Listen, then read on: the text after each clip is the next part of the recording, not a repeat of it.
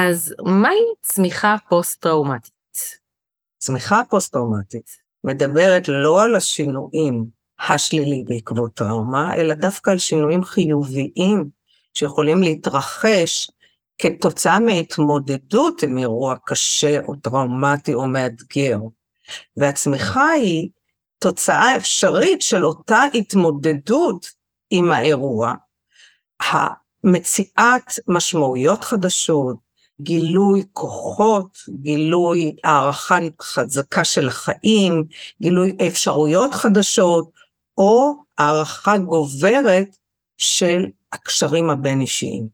זאת אומרת, האמונות שלנו מזדעזעות לאחר אירוע טראומטי, אבל היכולת שלנו לבנות מחדש תפיסת עולם שיש בה גם משמעויות חיוביות כתוצאה מההתמודדות שלנו עם האירועים הקשים. זה כל כך אופטימי, אז אני ממש ממש רוצה שניכנס לפרק ונשמע על זה כמה שיותר. מזמינה אתכם למסע לפיצוח הפרעת הקשב שלכם, בכדי שתוכלו סוף סוף להבין ולקבל כלים להגשמת הפוטנציאל הזה שתמיד מדברים עליו. אני דוקטור שירלי הרשקו, מומחית בהפרעת קשב. אני מרצה וחוקרת באוניברסיטה העברית, מאבחנת ומטפלת, מדריכת הורים ומנחת סדנאות ארגון זמן, סופרת ובעלת טור בעיתון הארץ, מנהלת קהילת אנשי הקשב בפייסבוק וגם מגדלת משפחת קשב. הדבר שהכי חשוב לי הוא להעלות את המודעות להפרעת קשב, ולכן יצרתי את הפודקאסט הזה. ולכל המאזינים אני גם מעניקה 10% על הקורסים שלי. יש פרטים בתיאור הפודקאסט ובאתר שלי. ועכשיו, בואו נצלול לפרק. ברוכים הבאים וברוכות הבאות לפודקאסט של אנשי הקשב, שבו נותנים מקום של כבוד להפרעת קשב, וגם את כל המידע המדויק ואת כל הכלים שיכולים לעזור מה שלא הורג אותנו, מחשל אותנו, ככה אמר ניטשה, וזה בעיניי הבסיס לנושא הפרק היום, צמיחה פוסט-טראומטית. עוד בשנות ה-90 טבעו את המושג הזה חוקרים אמריקאים, שאחרי שהם ראו בעצם אנשים שעברו אירועים קשים וטראומות, מצליחים לחוות תוצאה חיובית, לא צפויה כמובן, אחרי האסון. והם ראו שזה היה בא לידי ביטוי בשלוש דרכים עיקריות. הראשונה, שהם שיפרו את מערכות היחסים שלהם. השנייה, הם שינו את ההשקפה העצמית שלהם לחיובית יותר. והשלישית, ממש שינו את פילוסופיית החיים שלהם. זאת אומרת, מה באמת חשוב להם. בהמשך הראו שבאזור ה-50-60 אחוז, המחקרים ככה קצת חלוקים בדיוק לגבי האחוזים, אבל אחוזים מאוד גבוהים מהאנשים שחוו אסון מדווחים על שינוי חיובי בעקבות האסון הזה. לפעמים דברים צריכים להתפרק, כדי שנוכל לראות אפשרויות חדשות בחיים ולבנות את עצמנו מחדש. אז יש גורמים שמעודדים היווצרות של צמיחה פוסט-טראומטית. יש למשל חוקר בשם הנסון שהוא מצא ששיתוף ברגשות שליליים יכול לעזור, וגם יכולת גבוהה להתאוששות מנטלית, או תכונות אישיות אה, מסוימות, וגם תפיסה של האירוע הטראומטי כחלק מרכזי ואינטגרלי בחיים. מה שבטוח לצמיחה החברתית יש פה תפקיד משמעותי ואנחנו נדבר על זה בהמשך הפרק. לצורך כך הזמנתי לנו היום את פרופסור רות פת הורנצ'יק, שהיא פסיכולוגית קלינית מבית הספר לעבודה סוציאלית ורווחה חברתית של האוניברסיטה העברית בירושלים. היא עוסקת בטראומה, חוסן וצמיחה פוסט-טראומטית, ויסות רגשות, סוגי טראומה שונים, השפעה על ילדים ועוד הרבה נושאים מעניינים. אז שלום רות ותודה שהגעת אלינו. שלום שלום. אז לפני שנדבר על הצמיחה הפוסט-טראומטית, מעניין אותי לשמוע ממך איך את מגדירה טראומה, איזה תגובות נורמליות בטראומה, מה נדרש ממני בזמן של טראומה. טראומה מוגדרת כחשיפה לאירוע מסכן חיים או מאיים על החיים, או על השלמות הגופנית שלנו, או על השלמות הנפשית שלנו. וזה יכול להיות בכמה אופנים, או שאנחנו נחשפים ישירות, או שאנחנו עדים לחשיפה של מישהו אחר, או שאנחנו שומעים על חשיפה כזו של מישהו מאוד קרוב לנו, או שאנחנו עוסקים במקצוע שזה עבודתנו. האירוע הטראומטי הוא אותו אירוע שהוא שובר את הרצף הטבעי של החיים, הוא יוצר איזו תחושה של חוסר אונים, הוא יוצר אימה, וזהו. רוב האנשים מתמודדים בצורה מתאימה, בריאה, נורמלית עם טראומה, וזה מה שאנחנו קוראים לו חוסן. זו אותה יכולת להמשיך לתפקד בצורה בריאה ונורמלית לאחר אירועים קשים ואפילו טראומטיים ואפילו טראומטיים מאוד, לחזור לתפקוד לאחר תקופה מסוימת ולהשתמש באותם המשאבים של תמיכת המשפחה הקרובה והחברים והקהילה, לחזור לתפקוד מלא. רוב האנשים מגלים חוסן אירועים. אבל אחוזים מסוימים, אה, תלוי לפי סוג הטראומה, בדרך כלל מסתכלים על 15-20 אחוז תלוי באיזה אירוע, אירועים שהם אה, אסונות טבע למשל, למרות שהם הורסות תשתיות, התוצאה שלהם זה בערך חמישה, שבעה אחוזים מהאוכלוסייה מפתחים אחר כך טראומה. אירועים קשים יותר זה מה שנעשה בידי אדם, ואם יש שם רוע, ואם יש שם משהו אישי, אז כך אחוזי התגובה הקשה עולים, אז יש רצף תלוי באירועים. אז אולי באמת נדבר על מה זה תגובה שהיא נורמלית בטראומה, כי אני יודעת מהניסיון שלי כמטפלת שאנשים בעיקר נלחצים, התגובות שלהם, הם לא, הם לא נותנים לעצמם עוד, עוד רגע לעבור את האירוע, וכבר יואו, אבל אני לחוץ, הם נלחצים מהלחץ, אז אולי ככה ניתן, מה, מה התגובה שהיא נורמלית, וזה כבר מרגיע לדעת את זה. רוב האנשים מגיבים בתגובות נורמליות למצב לא נורמלי, שזה טראומה. מצב טראומה מוציא אותנו מאיזון ומוויסות, ורוב התגובות המיידיות שלנו הן חריפות, אקוטיות, אבל הן תגובות נורמליות למצב לא נורמלי, וחשוב להבין אותן, להכיר אותן, ולא לתייג אותן ולעשות מהן פתולוגיות, כי הן לא. אז רבינו אחרי טראומה, אנחנו נהיה עסוקים באירוע כל הזמן. נהיה קצת מבולבלים, נהיה נסערים, נצ... המצב הרגשי שלנו יהיה מאוד קיצוני, או שנדבר על זה בלי סוף, או יהיו כאלה שלא ירצו בכלל לדבר על זה. יהיו תגובות גופניות, קושי בתיאבון, קושי בשינה, קושי בריכוז. המיקוד שלנו יהיה רק באירוע או בסכנה, אם עדיין יש סכנה. אנחנו באמת יוצאים משקל, וזה לגמרי נורמלי. מה שקורה שלאורך זמן, בואו נגיד שב-72 שעות הראשונות יש איזושהי התארגנות ראשונית ורואים שינוי. זה נורא חשוב שאנשים גם יראו שהיום אני מרגיש אחרת ממה שהרגשתי אתמול. ולאט לאט חוזרים לעצמם. אז יש מה שנקרא תגובה ראשונית, ASR, acute stress response, שמסתכלים עליה ב-72 שעות הראשונות, שהיא מאוד חריפה, ובאמת זה תופס את כל תשומת לב האירוע. אחר כך יש התארגנות, ובחודש הראשון אנחנו כבר מדברים על acute stress uh, reaction, שתגובת תגובת סטרס אקוטית, שעדיין אנשים יש להם תופעות של חשיבה רבה על האירוע ומחשבות חודרניות, בעיות של עוררות או עוררות יתר או תת עוררות, הימנעות מלהגיע למקום שמזכיר את האירוע או לחשוב על האירוע וכל מיני תגובות אה, קוגניטיביות ובעיות בזיכרון, זה הכל עוד יכול לקרות בחודש הראשון, בדרך כלל אחרי חודש, ושוב, זה סטטיסטי, אז לא, לא צריך להיות מדויק חודש, אבל כחודש אנשים מתארגנים וחוזרים לאיזשהו תפקוד, מה שנקרא bouncing back, חוזרים לעצמם. על פוסט טראומה אנחנו לא מדברים בתקופה הראשונה. אנחנו רק רואים את זה לאחר חודש או שלושה חודשים או מאוחר יותר.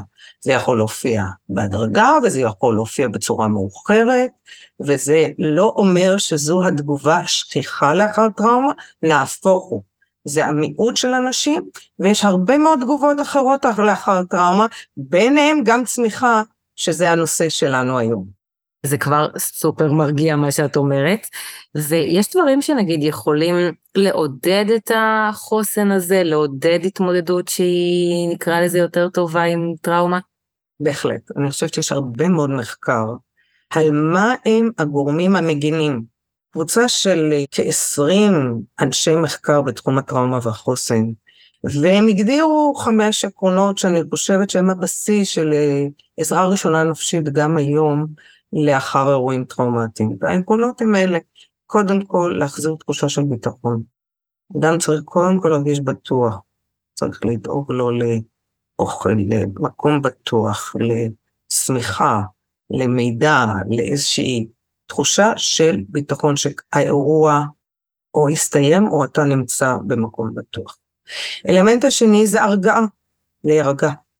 ואני אסביר שאנחנו, כשאנחנו חווים טראומה, אז אנחנו נזרקים מחלון העוררות הטבעי שלנו, או שאנחנו שוברים את השיא למעלה של עוררות יתר שהלב שלנו דופק ואנחנו עסוקים רק בסכנה והתשומת לב שלנו מצומצמת רק לסכנה, רק הקשב שלנו על הסכנה, ואנחנו לא מסוגלים להיות קשובים או לדברים אחרים, או שאנחנו נזרקים לסף התחתון שלנו, של אנשים שהם מנותקים ואין עם מי לדבר. מהבחינה הזו, כל עוד אנחנו בסערה ויוצאים מחלון העוררות או הוויסות האופטימלית, אנחנו לא יכולים להיות בקשר או שאנחנו מנותקים. האלמנט השלישי זה היכולת להפעלה ולתחושה של יעילות עצמית ויעילות הקבוצה. מאוד חשוב שאנשים ירגישו שהם יכולים לעשות משהו, שהם יכולים להתמודד אפילו עם הדברים הכי פשוטים, ושהקבוצה שלהם, היעילות היא לא רק שלהם, אלא של הקבוצה שיודעים מה לעשות, שמיד אוספים ונותנים מידע ומבחינים בין אלה שצריכים עזרה כזו, עזרה אחרת, פונים, מחברים, עושים.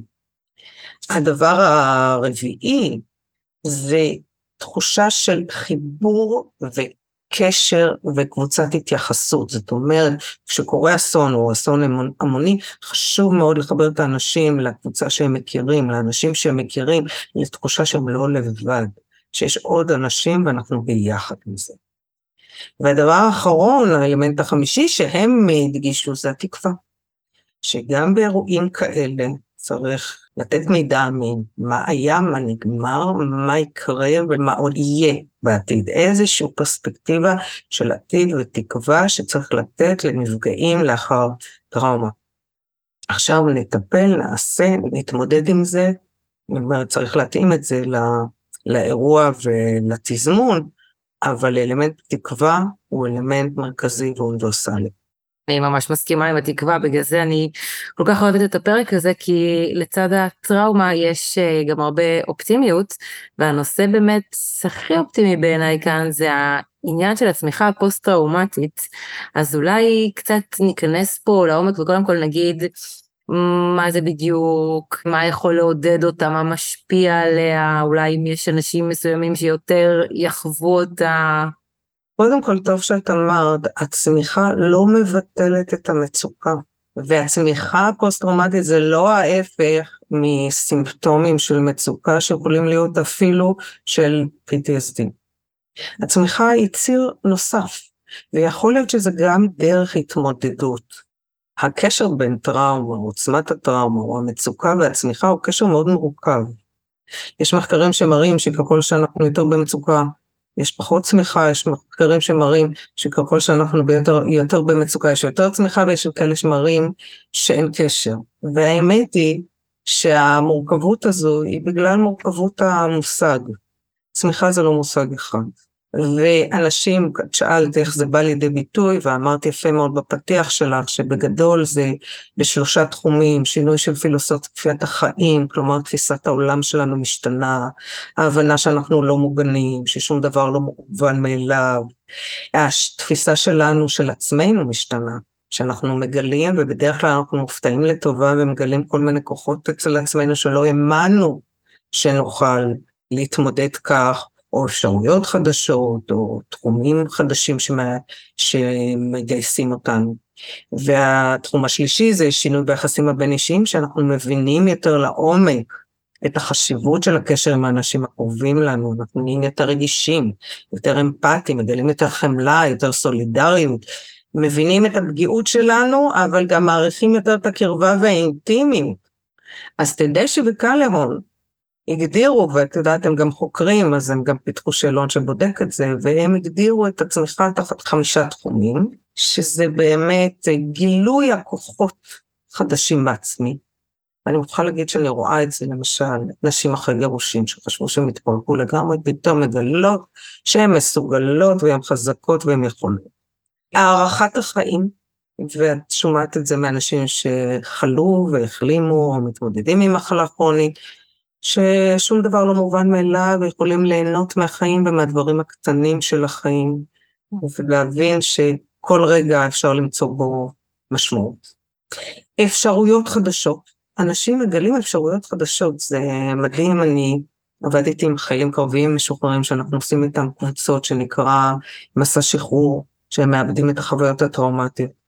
ואני רואה שם כאלה שעבדו כל הזמן בביטחון, כי הם חשבו שזה מה שהם יודעים לעשות אחרי שירות קרבי, ופתאום אמרו, רגע, אני רואה אומנות, אני רוצה ללמוד עיצוב, אני לא חייב, אני מגלה כמה שהטראומה השפיעה עליי, ובעצם אני גם יכול לצמוח לכיוונים חדשים.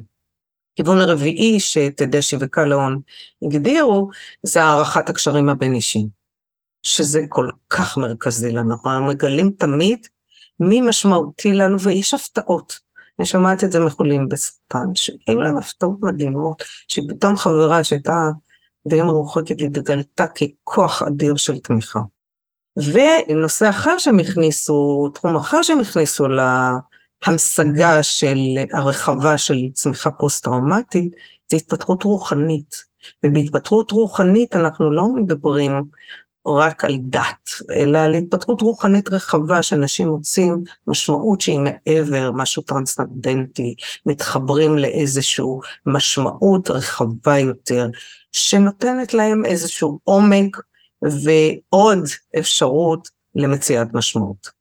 זה ממש ממש מרתק, אני חייבת להגיד שגם מצאתי את uh, סבתא שלי שהייתה ניצולת שואה בכל החמישה האלו, ו, וגם גם את עצמי, זאת אומרת ממש uh, כל בן אדם שעבר טראומה, באמת, אה, יש לי הרבה דוגמאות כאלה שעולות בראש, למרות שכמובן זה לא כולם מפתחים צמיחה פוסט-טראומטית נכון. אחרי טראומה. לא כולם חייבים, וגם נכון. אין, אה, צריך נורא להיזהר, לא ללחוץ ולצפות, זה מספיק אם אתה מתמודד עם האירוע, או אם אתה מגלה חוסן, זה נפלא, לא חייב לצמוח ולא צריך להפעיל לחץ, אבל רוב האנשים כן סומכים, ופה אולי זו אפשרות להגיד שזה גם תלוי באירוע, כמובן שהצמיחה תלויה ביכולת שלך לאבד את האירוע, כי האירוע הטראומטי שובר סכמות, שובר תפיסת עולם.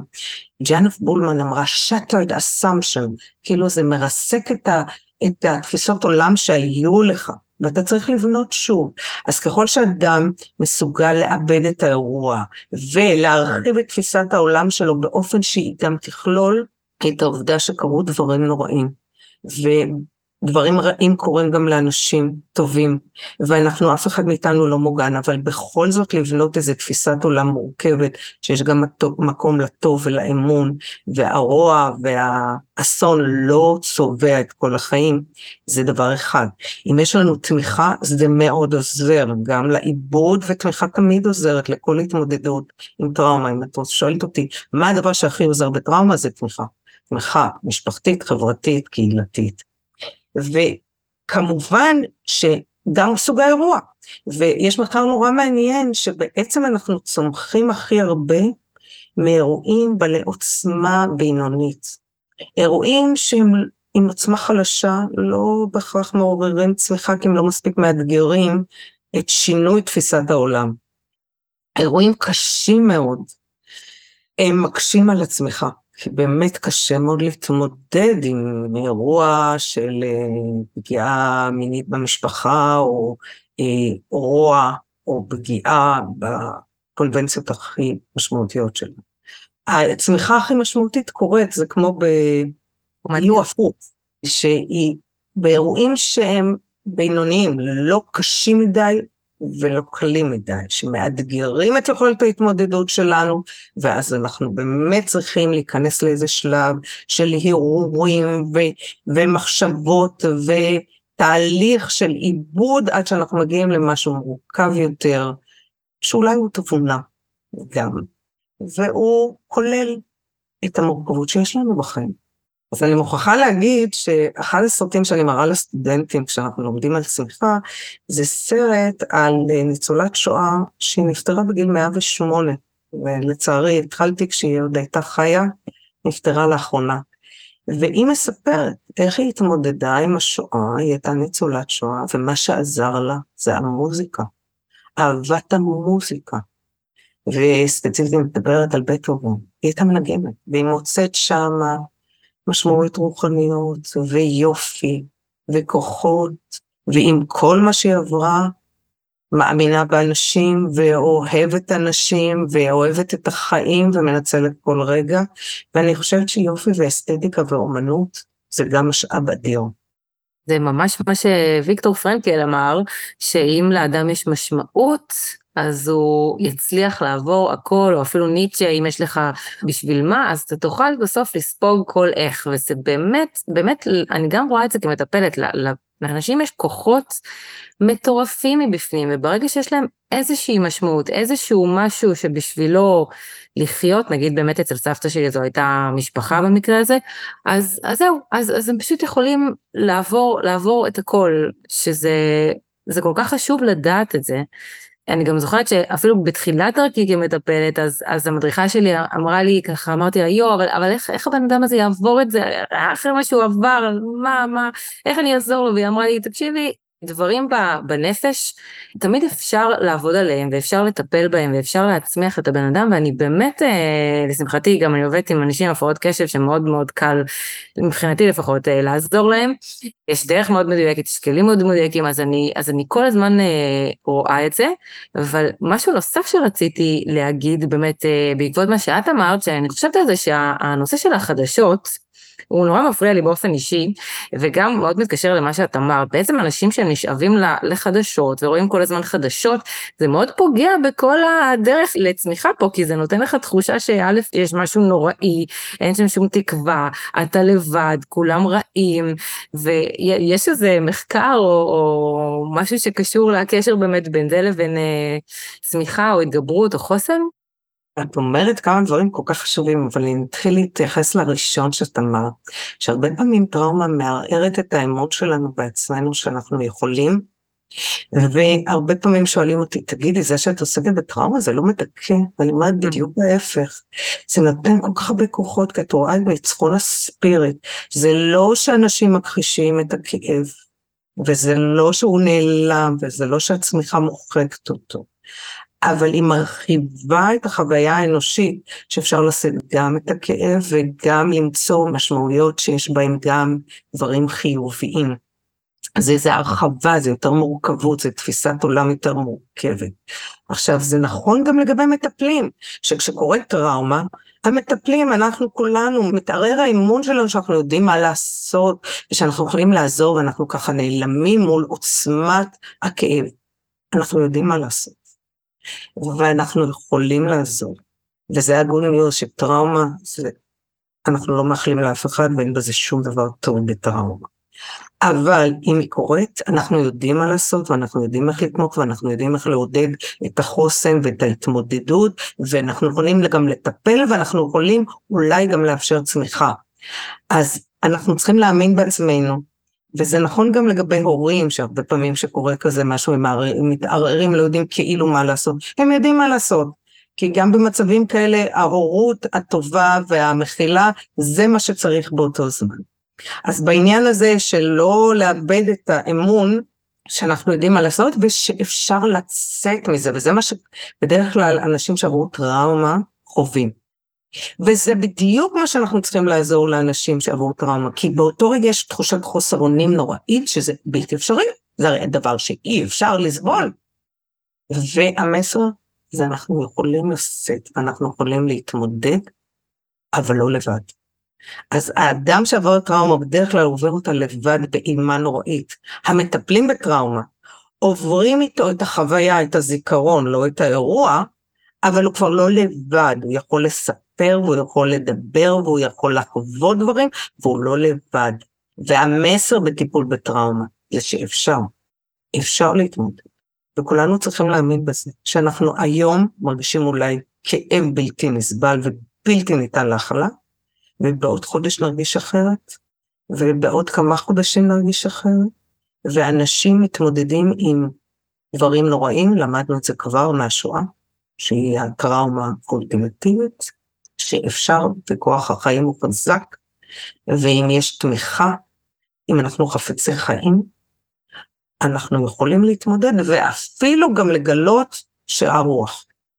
ממש ככה. אז אם אני באמת צריכה לסכם את הפרק הזה, הכל כך חשוב ואופטימי, זה ממש המילה הזאת, תמיכה. זה, פשוט הדבר הכי קריטי, הכי חשוב.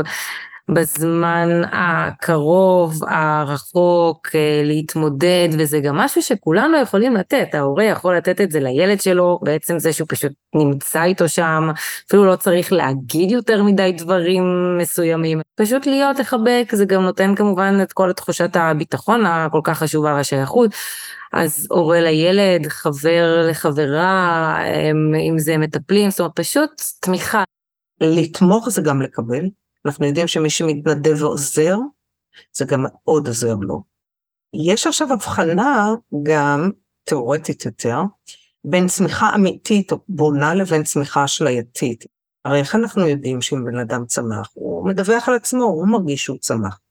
אז חשוב גם לדעת, ואני חושבת שזה אולי גם מסביר למה המחקר הוא לא חד משמעי, ולפעמים אתם מוצאים קשר חיובי וקשר שלילי עם צמיחה ומצוקה.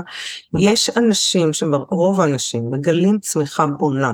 שהם באמת מתעלים את האירוע לכיוונים של נתינה, של התנדבות, של אה, הרחבת התפיסת עולם או הקשר עם אנשים. אבל יש גם צמיחה אשלייתית, שיש אנשים שחווים שהם כאילו השתפרו, אבל הם מתעלים את זה לכיוון שלא מועיל להם. אז אני אתן לך דוגמה, למשל דווקא מתחום ההתמודדות עם מחלות, אז חולות סרטן, אני עובדת הרבה עם חולות, עם מחלימות מסרטן שד, אז יש כאלה שיגידו, כן, בצורה בונה, יש לי חשק להתנדב, לעזור, שיניתי את אורח החיים, הפכתי אותו ליותר בריא, אני שמה דגש יותר על המשפחה, צמיחה בונה. אבל יש גם צמיחה אשלייתית שיגידו, הסרטן הוא בגלל שלא כעסתי מספיק, אז כועסים עכשיו בלי הכרה, או הסרטן זה בגלל שכעסתי יותר מדי, אז אני אבלע את הכרה, או בגלל שהמשפחה הוציאה ממני יותר מדי, אני עכשיו לוקחת את כל הכסף, נוסעת ומבזבזת את זה על עצמי, או זה רק, אני צריכה את המדיטציה ואני אזרוק את כל התרופות ואני אעשה רק מדיטציה ורק ככה אני אעבוד. צריך להיזהר שכשאנשים אומרים שהם צמחו, גם לבדוק מה המשמעות של הצמיחה הזאת. ולצערי יש מקרים שמתעלים את זה לחבירה לקבוצות של שנאה או אלימות. לא. הצמיחה היא לא רק סובייקטיבית, אלא היא אמורה לקדם את ההתמודדות הטובה ולצמצם את ההתמודדות השלילית. הבחנה סופר סופר חשובה אני חושבת, זאת אומרת כדי לדעת אם אני בצמיחה אמיתית או אני באשליה, אז זה משהו שהוא לא רק סובייקטיבי, זאת אומרת ממש... עוד, ובאמת יש עכשיו אה, גם מחקר שמדברים על, לא רק על אה, growth כאילו על צמיחה מדוברת, על האם איזה בא לידי מעשים. האם אתה מצהיר ומה אתה עושה עם זה. אז פה זה גם נושא נורא נורא חשוב, ואני חושבת שבהקשרים של טראומה המונית, זה לא משנה אם זה קורונה או מלחמה, לראות ציבורים שלמים שמתעלים את הכאב של כולנו לכיוון של נתינה וצמיחה והתנדבות, זה דוגמה פנטסטית לצמיחה בונה, ממש ממש ככה. ואני יכולה להוסיף לסיום שגם בתור אה, בן אדם שראה הרבה אנשים שעוברים טראומות וטראומות גם מאוד מאוד קשות אמרתי על סבתא שלי והשואה אבל זה לא רק זה וראיתי איך אנשים יוצאים ויוצאים ויוצאים מזה אני חושבת שבאמת אנשים שחוו או ראו, אז הם קצת יותר חזקים במצב הזה, כי, כי הם כבר ראו דוגמאות ש, שיוצאים, ואפילו שקורים דברים טובים, באמת, כמו שאמרת, אני, אני ממש חושבת כמוך, ו, ובגלל זה אני ממש רוצה להודות לך על, ה, על הפרק המאוד מרגש הזה, אני ממש התרגשתי, ואני בטוחה שגם כל מי ששמעו אותנו. תודה.